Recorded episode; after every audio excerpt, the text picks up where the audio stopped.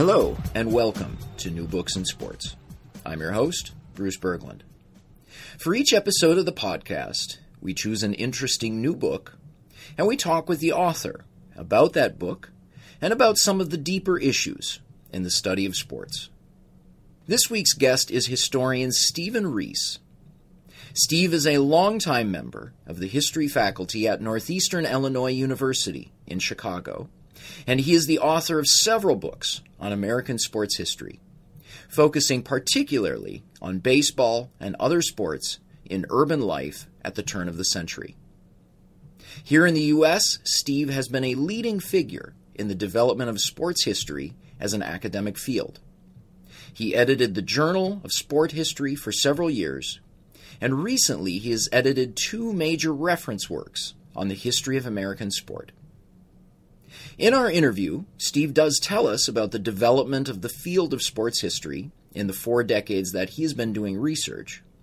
And of course, we discuss his newest book, The Sport of Kings and the Kings of Crime: Horse Racing, Politics, and Organized Crime in New York, eighteen sixty-five to nineteen thirteen, published by Syracuse University Press in two thousand eleven.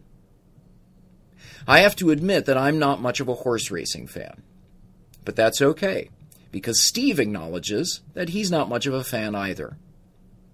What drew him to the subject of his book, and what made it interesting to me, is that it's not so much about the sport as about the networks of wealthy New Yorkers, politicians, and criminal types who were connected with the tracks and the betting parlors. This is a colorful story of American history, full of intriguing characters and surprising details. I hope you enjoyed the interview. My guest this week on New Books in Sports is Steve Riess. Steve, welcome to the podcast. Oh, glad to be here. And Steve, so you are one of the wise veterans in the academic field of, of sports history here in, in the States. And I would say that you're somewhat distinct among among your generation of sports historians in that you researched a topic in sports history for your for your PhD dissertation. This dissertation became your first book on, on baseball in the progressive era of U S history, and this was published back in nineteen eighty. So to start, I'll ask if, if you can give us something of a, a picture of the beginnings of the of the field of sports history. You know, back in the in the late seventies and early eighties, was this a, a challenge as an academic historian to establish your your research uh, niche in in the history of baseball and sport? Well, it sure was. Um, when I would tell people I was writing a dissertation on baseball, first thing they would laugh at me. And uh, in the profession, it was looked down upon. It was something people was, were told to avoid, that it wasn't good for a career. Uh, very senior people, like Marshall Smelser, was secretly writing a biography of Babe Ruth. He was a very noted historian of the early nineteenth century, but he was afraid his reputation would go down the tubes when people found out he was doing something on baseball, which for most scholars was considered beneath contempt. Uh, this was not a serious topic. This was something everybody knows about baseball. So why would uh, an academic spend time, you know, studying this, such a form of popular culture that everybody knows about? It seemed to be um, not the way to go. It seemed to be a career killer. But fortunately, I had some professors who were more open-minded, and I also had a role model. I guess everyone needs a role model. And there was a fellow who was the our, the resident director of my dorm the first years in grad school, whose name is Robin Lester, and he was working on a dissertation on sports. And in fact, it became a book. It was a study of football at the University of Chicago. And so this gave me some impetus to uh, to give it a shot. And then when I was trying to come up with a topic, I talked with friends about various things I was doing, and you know they said, you know, you are interested in baseball. Why don't you, you know, think about that? I've been doing research on occupations like the police and medicine. And so I was interested in history of occupations. I was in studying urban history, and um, one of my professors, Richard Wade, thought that it was, you know, a very viable topic, and so um, I gave it a shot. I thought also, you know, this is a time like today when it was very, very hard to get a job, and I thought, well, I'm not the greatest, you know, graduate student, but maybe I'll be a little different, and maybe by being different, it would give me a, a leg up. And so I said, okay, let's see what we could do. So talking to other uh, scholars of your, your generation who've uh, done work on sports, one thing that they've told me, and I'll ask if this was the case with you, is that while the profession looked down somewhat on research in sports, whenever they would go to academic conferences or they would give talks on their subject, it, it actually drew a lot of interest. There were, there were a lot of people who wanted to hear papers on sports. Well, I was able to get, when I was still a graduate student, opportunity to give papers at major conferences, which was exciting. And then it also turned out that there was an organization just getting going, a little on, not to the mainstream. It was called the North American Society for Sport History, which was really founded by uh, people in physical education who were doing studies in sport history. And so one of the first papers I ever gave was at the actual first major meeting they had in nineteen seventy-three. The next thing they did was they organized a journal called the Journal of Sport History, and my first publication, one of my first publications, was in the Journal of Sport History. So I piggybacked on their leadership and um, was able to begin to get some, you know, some recognition and some attention. But yes, this was a topic people always were interested in hearing about. Uh, the public was interested in hearing lectures on, on sports, and conferences were open to the idea of, of doing doing sports dissertation.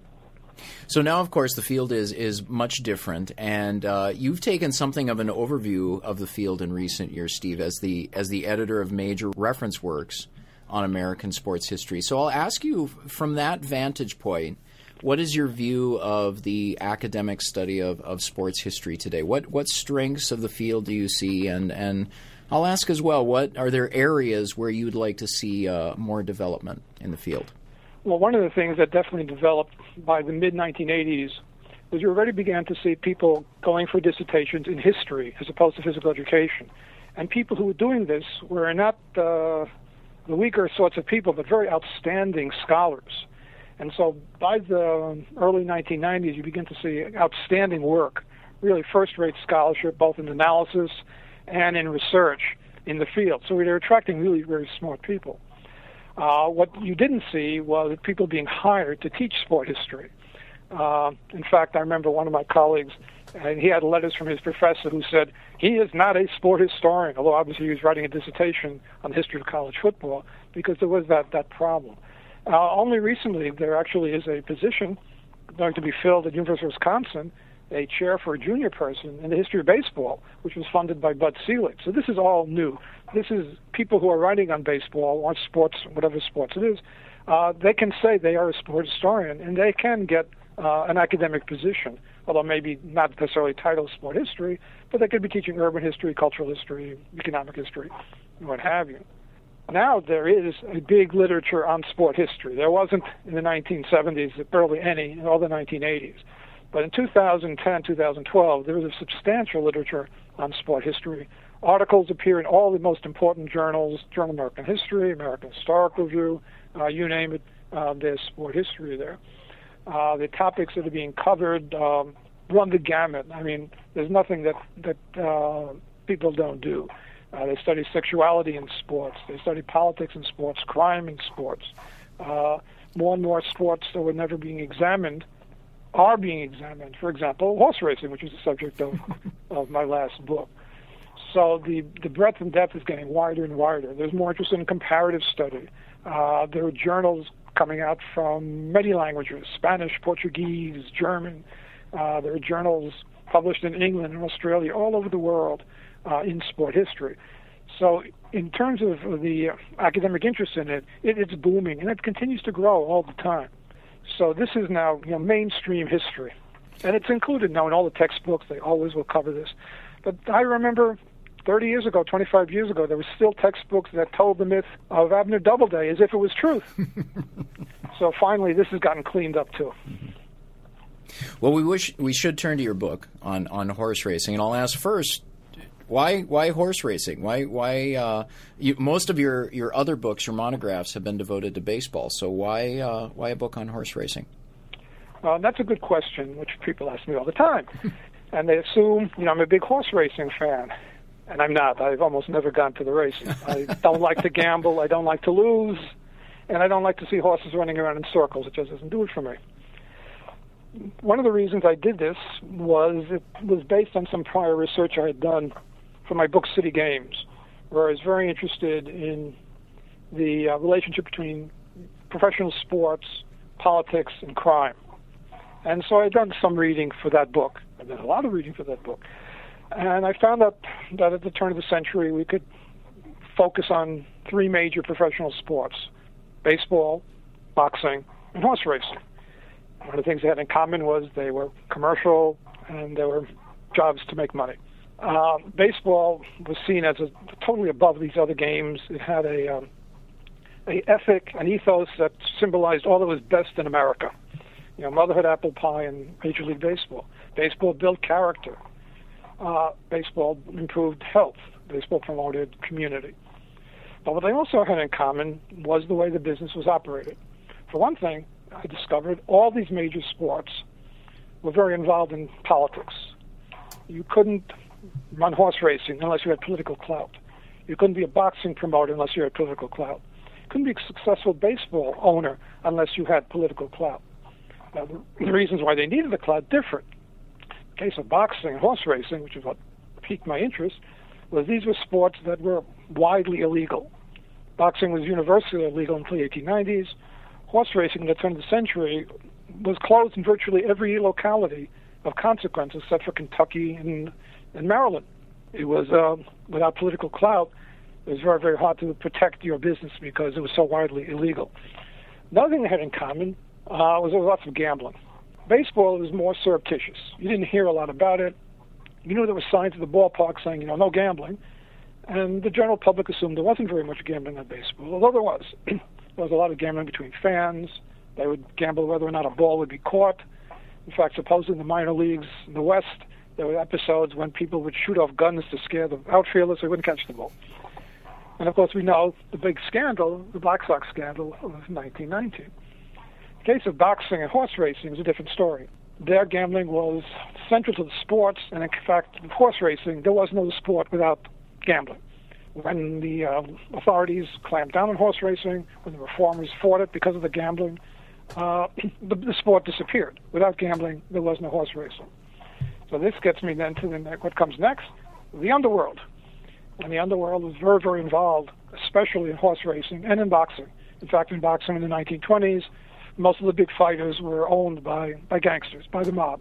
In the case of horse racing, gambling was essential to the sport. As I said, without gambling, there would be no horse racing. And originally at the tracks, the, there was bookmaking, there were auction pools, there were paramutuals.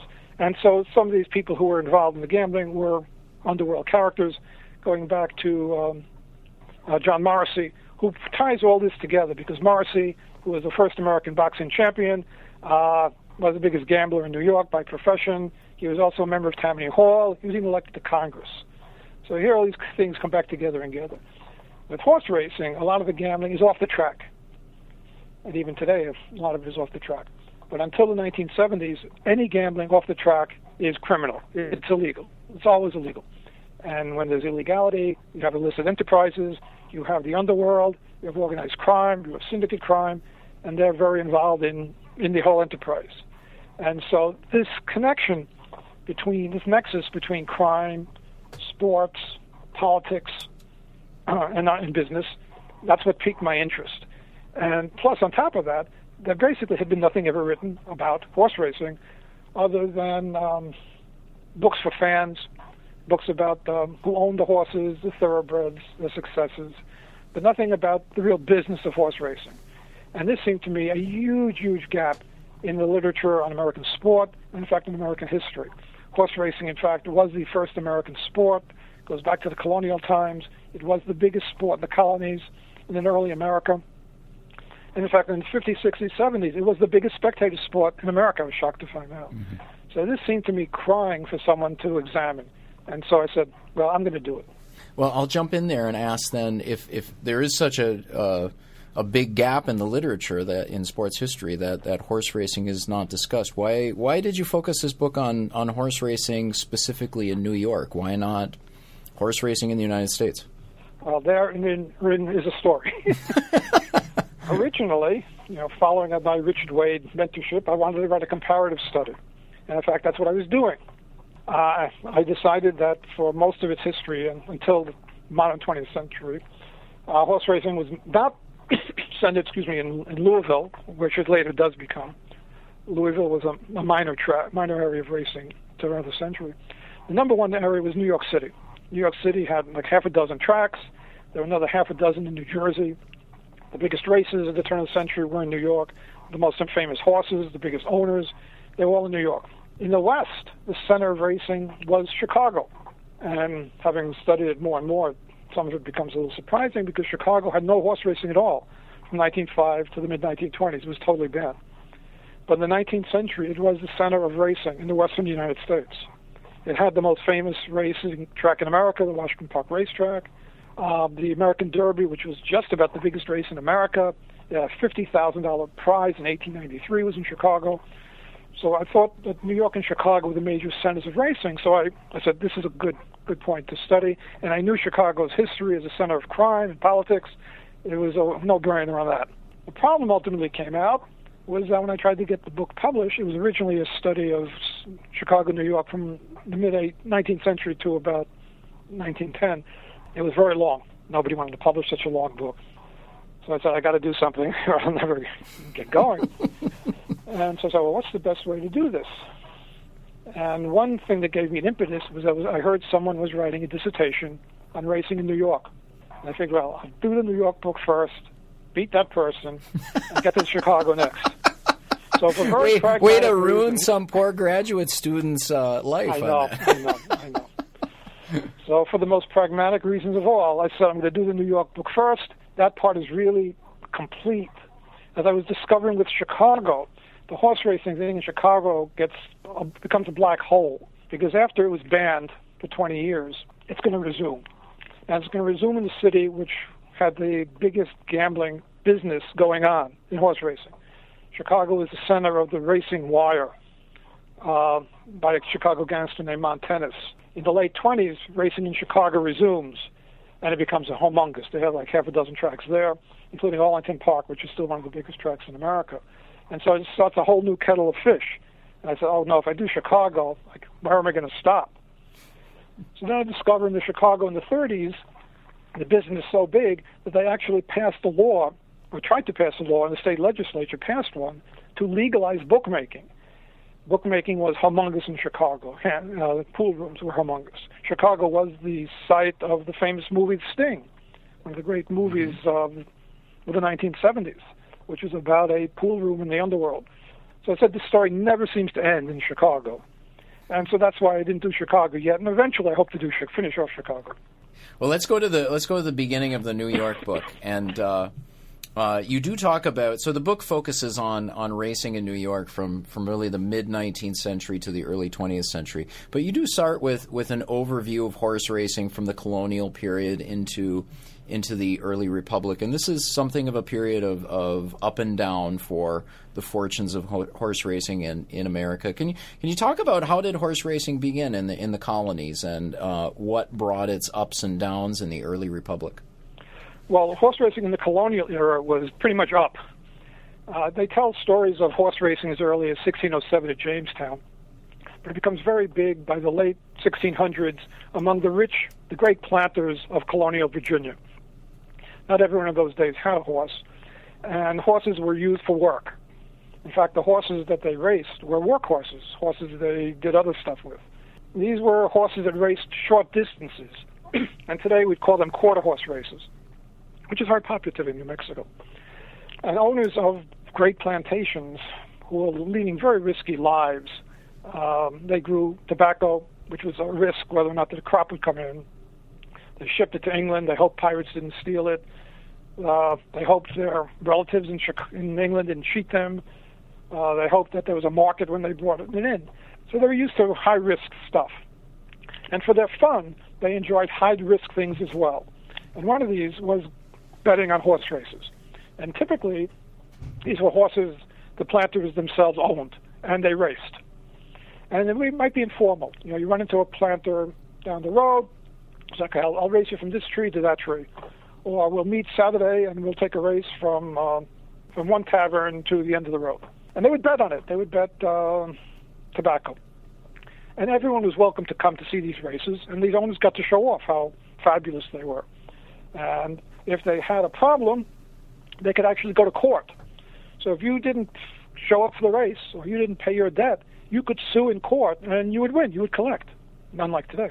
This is a way of showing their status to the community uh, and gaining respect, and uh, they were very comfortable with it.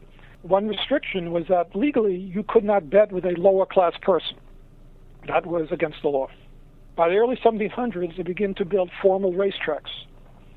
And by seventeen thirties and seventeen forties, there are tracks in Charlestown, in uh, Williamsburg, even in New York, even in Philadelphia. The only place where tracks really um, you never see were in New England. There, the Puritans wouldn't go for the, the gambling sport. By the seventeen fifties, uh, they formed, these tracks are owned by jockey clubs. They begin importing thoroughbreds, and this changes the sport dramatically.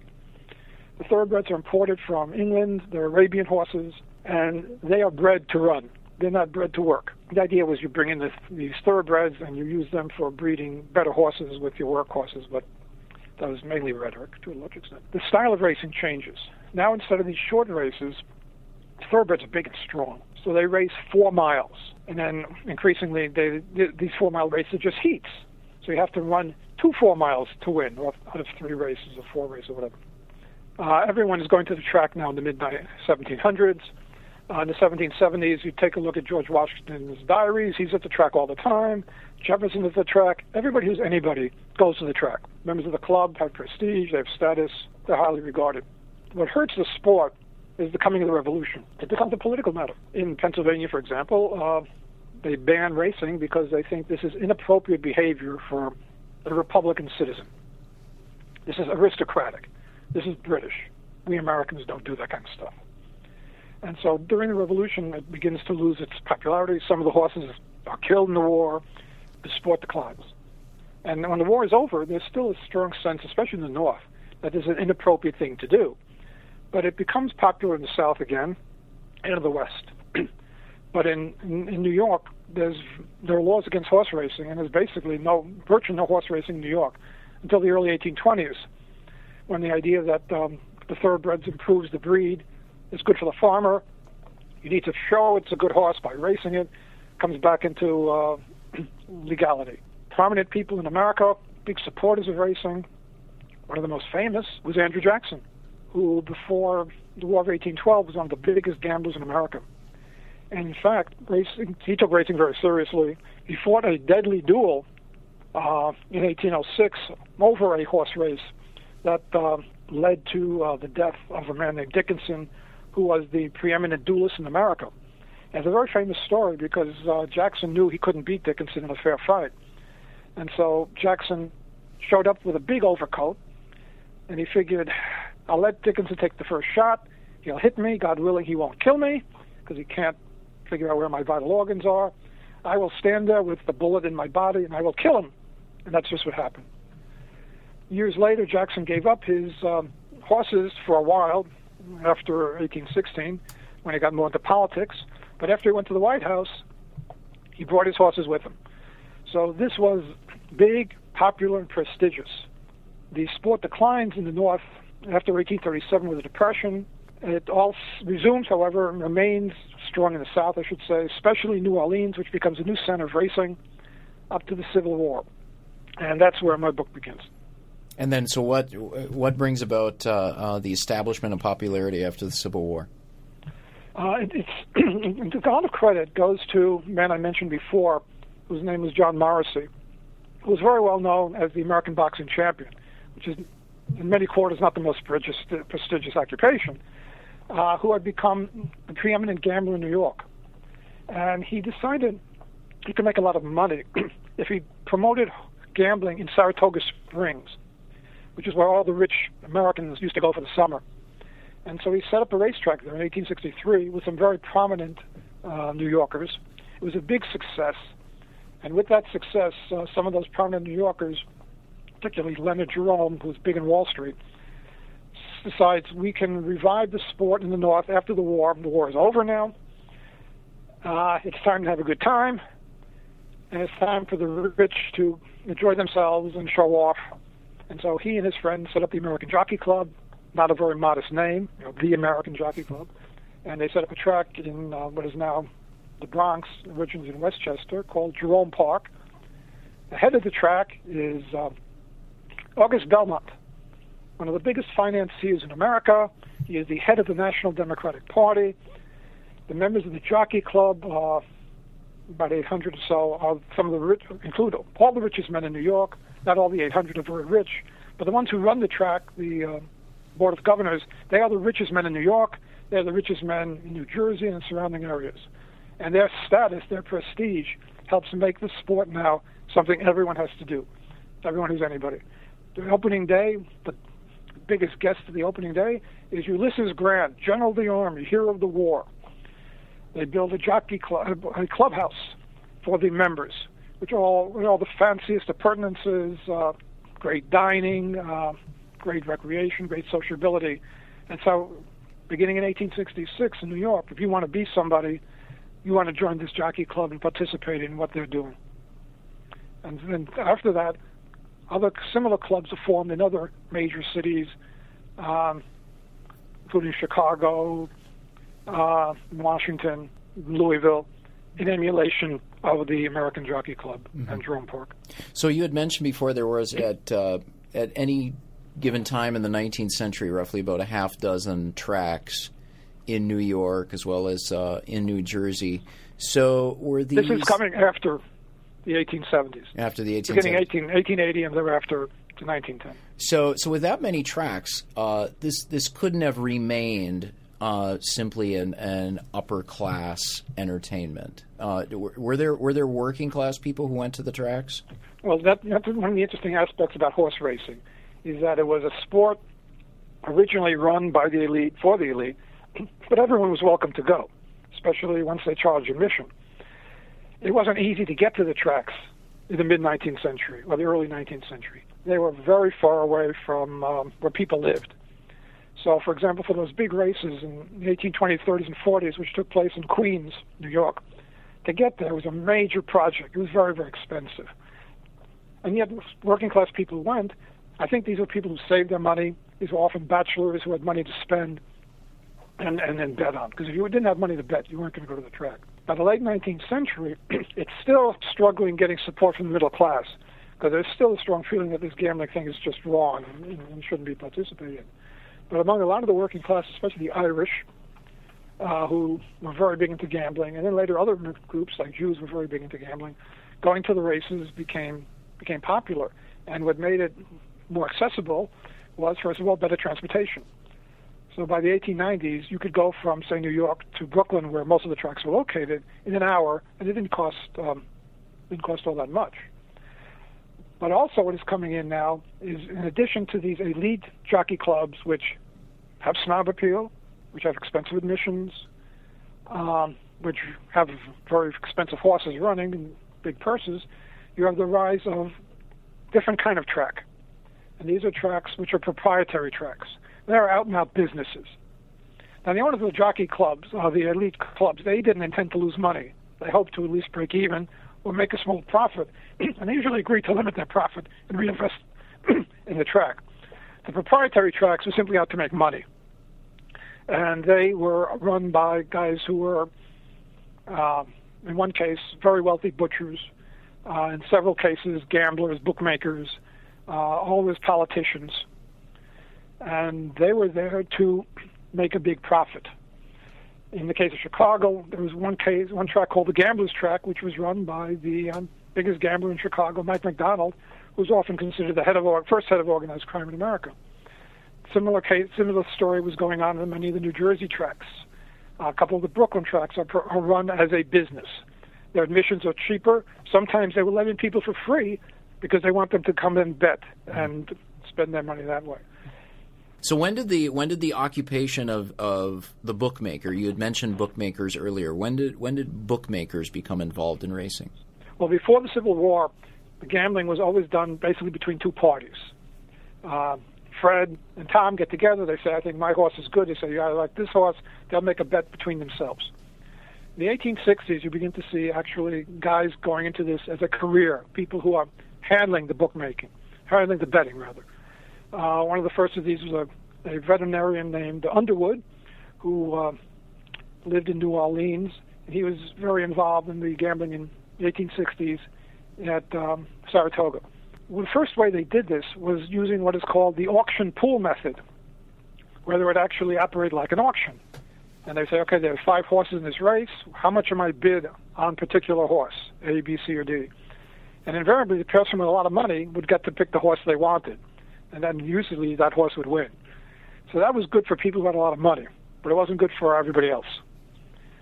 Another system they tried, which wasn't popular, although it was a good system, was the paramutuals, which come in the eighteen seventies and the eighteen eighties.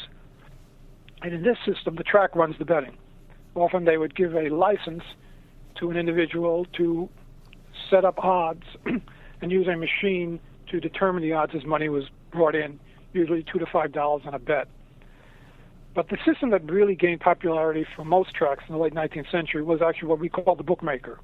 He would be a guy who had a slate, he'd write odds down on the slate, and people would come up and bet with him based on those odds. And he would have guys walking the track, seeing what other guys were setting up as their book, as their odds, and he might adjust his uh, as they went on. He tried to guarantee himself a profit. Usually, he took five percent out of the uh, money bet, and the rest would go to the uh, the people betting. And this became the most popular form of betting on the tracks.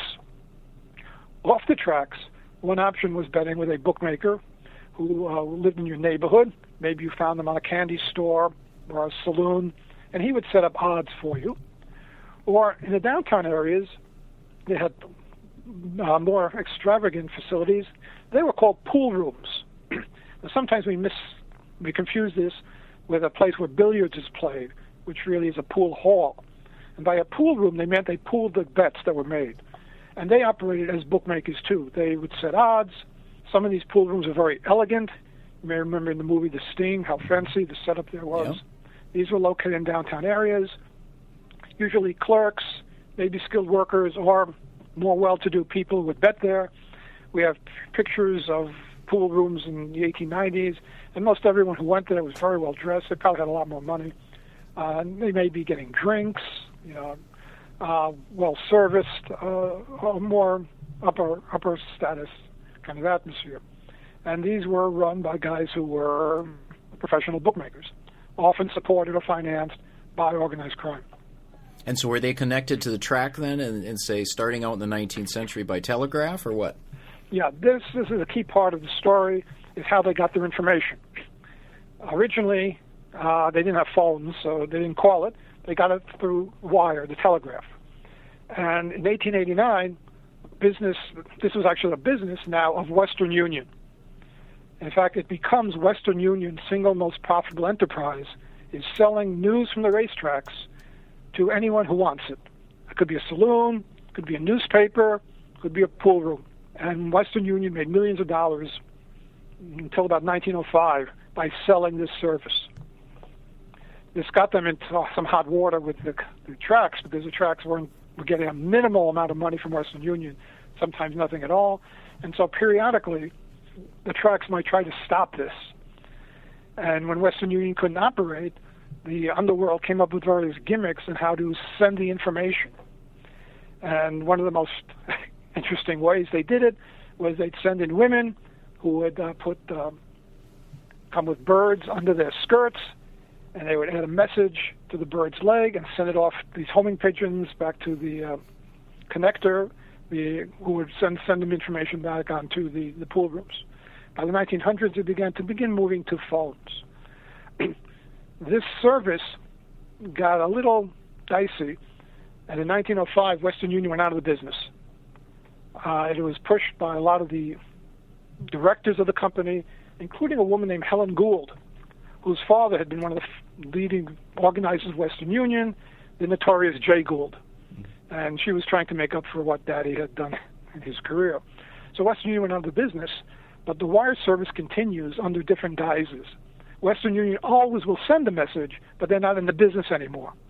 They say, well, we can. Everyone is entitled, in fact, we were required by law, as a common carrier, to send messages to people who pay us. And where they send it to, it's not our business. So that's how Western Union kept their hands clean. And by nineteen eleven, it's taken over by the Chicago gambler Mont Tennes, and he basically monopolizes the information service of racing news throughout the United States until he actually retired in nineteen twenty-seven with his boots on. Uh, he was afraid Al Capone was putting the squeeze on him, and he sold out to Mo Annenberg, who will do this for the next thirteen years until he goes to jail. So you had mentioned, we talked about before, prior to the Civil War, uh, the fortunes of, of horse racing in America had their ups and downs, and, and this pattern is repeated after the Civil War. And uh, so I'll ask you to give us a sketch, looking from the mid-nineteenth century into the early twentieth century. What were the arguments for horse racing, uh, and then what were the arguments against it, and who were the opponents of horse racing? One of the main arguments, which I think a lot of people thought was uh, flawed, was that you needed horse racing to test the ability of these thoroughbreds. And then we would take these thoroughbreds and breed them with other horses to improve equines in America. And I think scientifically what the thoroughbreds were good for uh, is not going to help you as a farmer pulling a wagon, carrying your hay to market. But that was one of the big arguments in favor of it. Uh, another argument in favor of it is that this is what people in Europe were doing. Horse racing was extremely popular in Europe, in Russia, in Austria, in France, in England. And we Americans should, you know, be free to do what we want to do, especially we rich people who want to emulate the rich people of Europe. So for the rich people, this was uh, a proper form of behavior. It was, it was uh, good for our social status. The arguments against horse racing were actually much sounder. One argument, which we haven't talked about today, was that horses could be abused. Horses, not all the owners were honest. Sometimes they would uh, give the horses uh, drugs. Uh, later on, electricity began used. They might be jolting them with electricity. They were racing them when they were very young. A lot of horses were racing when they were two years old. The jockeys were very, very young. They were twelve, thirteen-year-olds. People who weighed under eighty, ninety pounds were racing horses. This is very dangerous. Racing a thoroughbred is a very dangerous activity. So it was, it was bad for the animals and bad for human beings, so it was an A S P C A issue.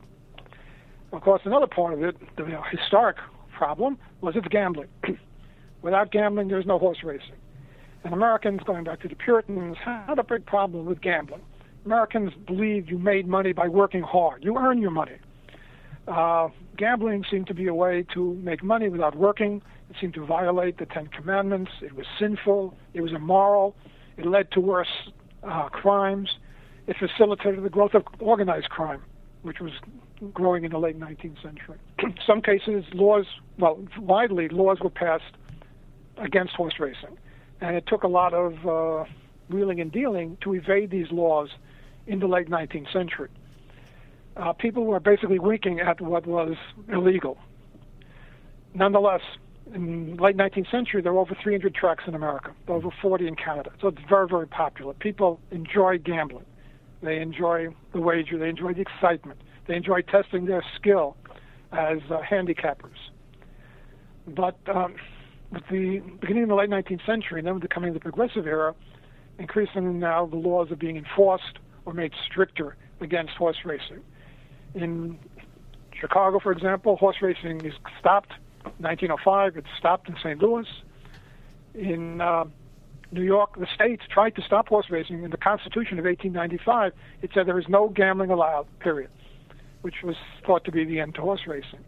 And yet, because of the political clout of the New York track owners and the horsemen, they were able to evade the law for several years and keep on going until in nineteen ten, the tracks had to close because of enforcement of the laws, which left racing going on only in Maryland and Kentucky. Everywhere else, it was closed.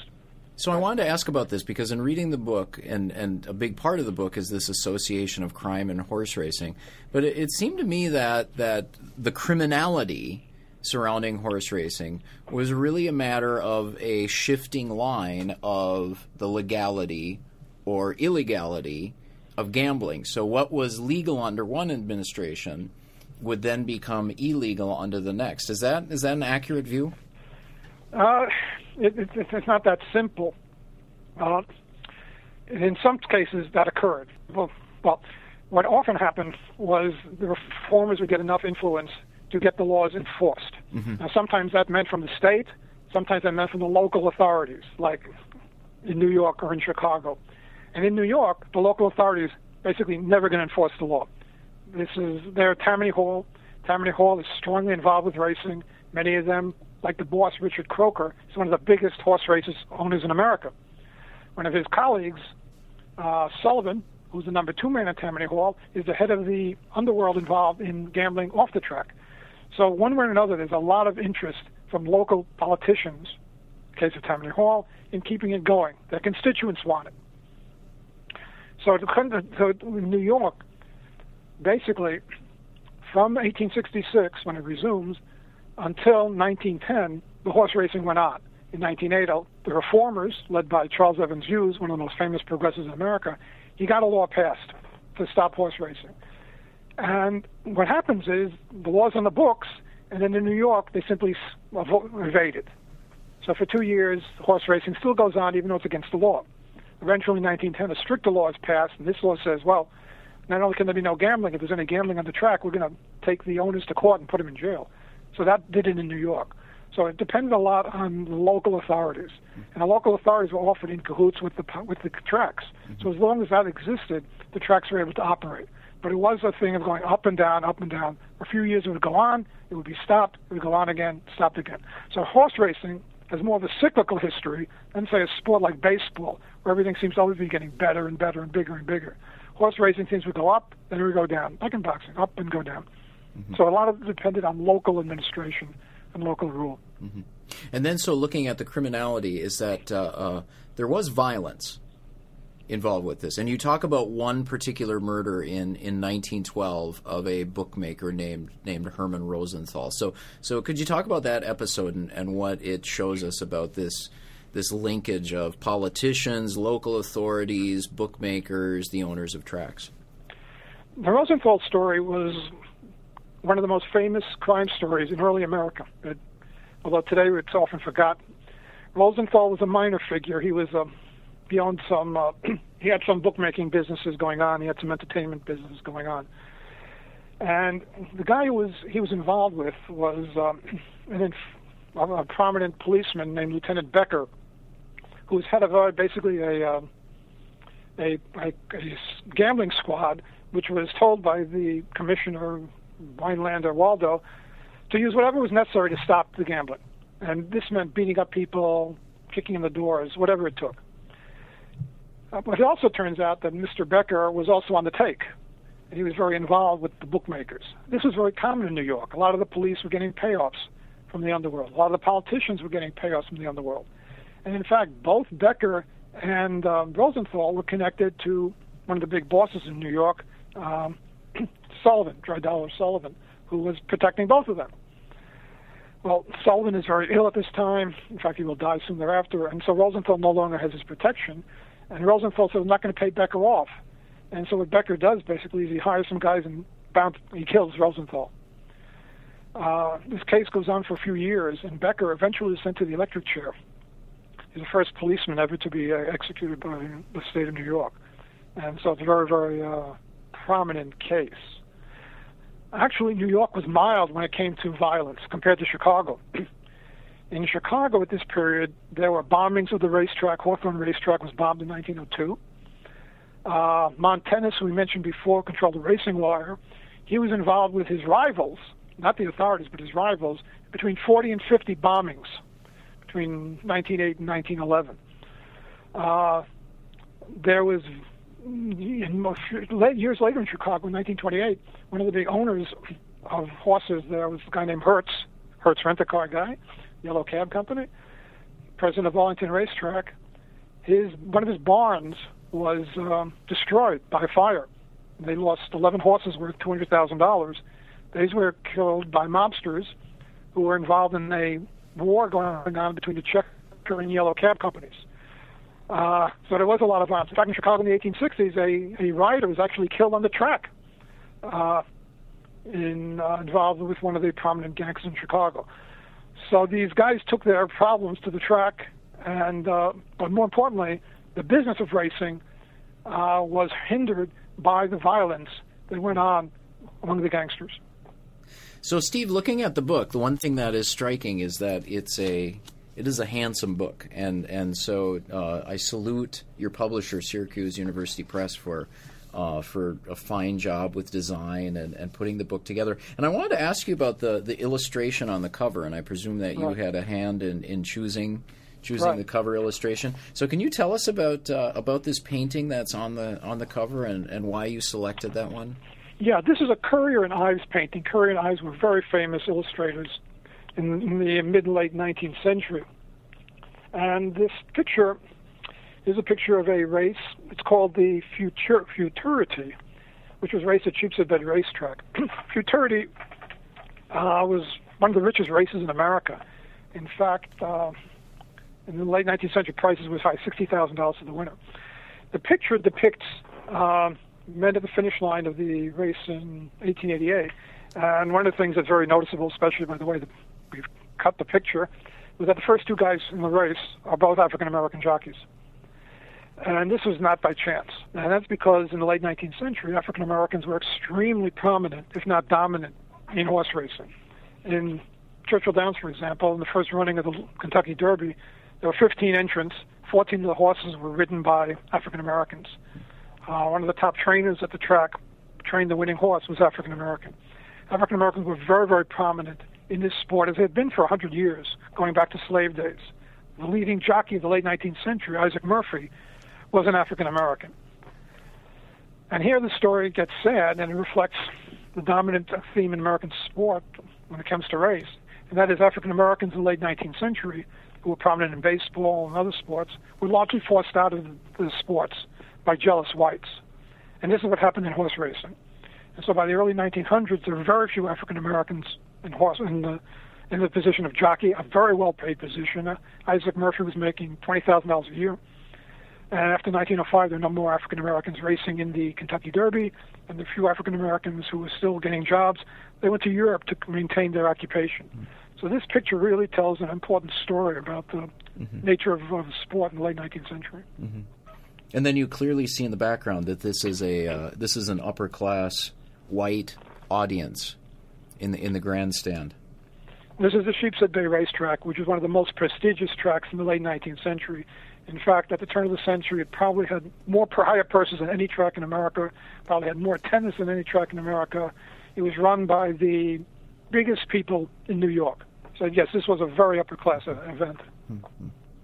So we're almost out of time, Stephen. One thing I wanted to ask you is, uh, you know, looking at all of the difference, you have a you have a nice map in the book that shows the locations of all the different different tracks uh, in in New York and Brooklyn, the Bronx, Queens, in New Jersey, and and you said at the outset that you're not much of a racing fan, uh, but I wonder of of those of those fifteen different tracks, only two, Belmont and Aqueduct, are are working now.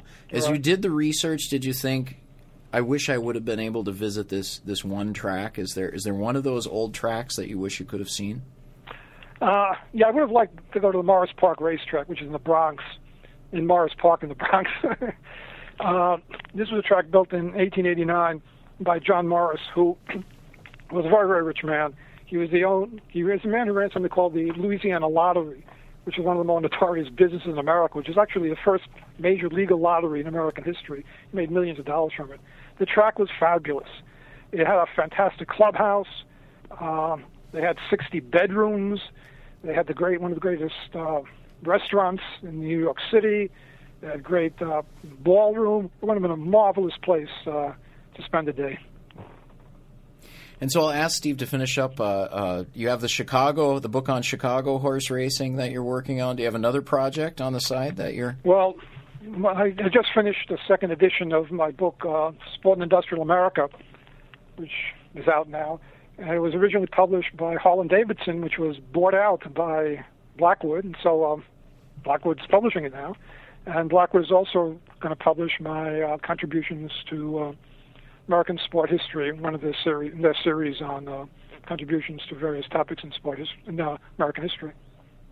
And you wrote in the in the preface to this book on horse racing in New York that you were working on this project for ten years. Is that right? Uh, that was actually, I was being, uh, I was embarrassed. I've been working on this forever. I have note cards that go back to nineteen seventy-six. Uh, uh.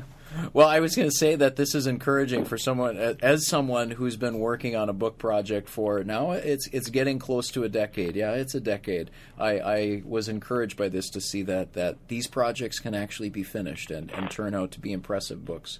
Thank you very much. So, so you, you gave me some uh, some encouragement just with that note that you had worked on this for a long time. But thanks, Steve, for coming on New Books and Sports. Oh, my pleasure. Thank you for asking me. You've been listening to an interview with Stephen Riess about his book, The Sport of Kings and the Kings of Crime, Horse Racing, Politics, and Organized Crime in New York, eighteen sixty-five to nineteen thirteen.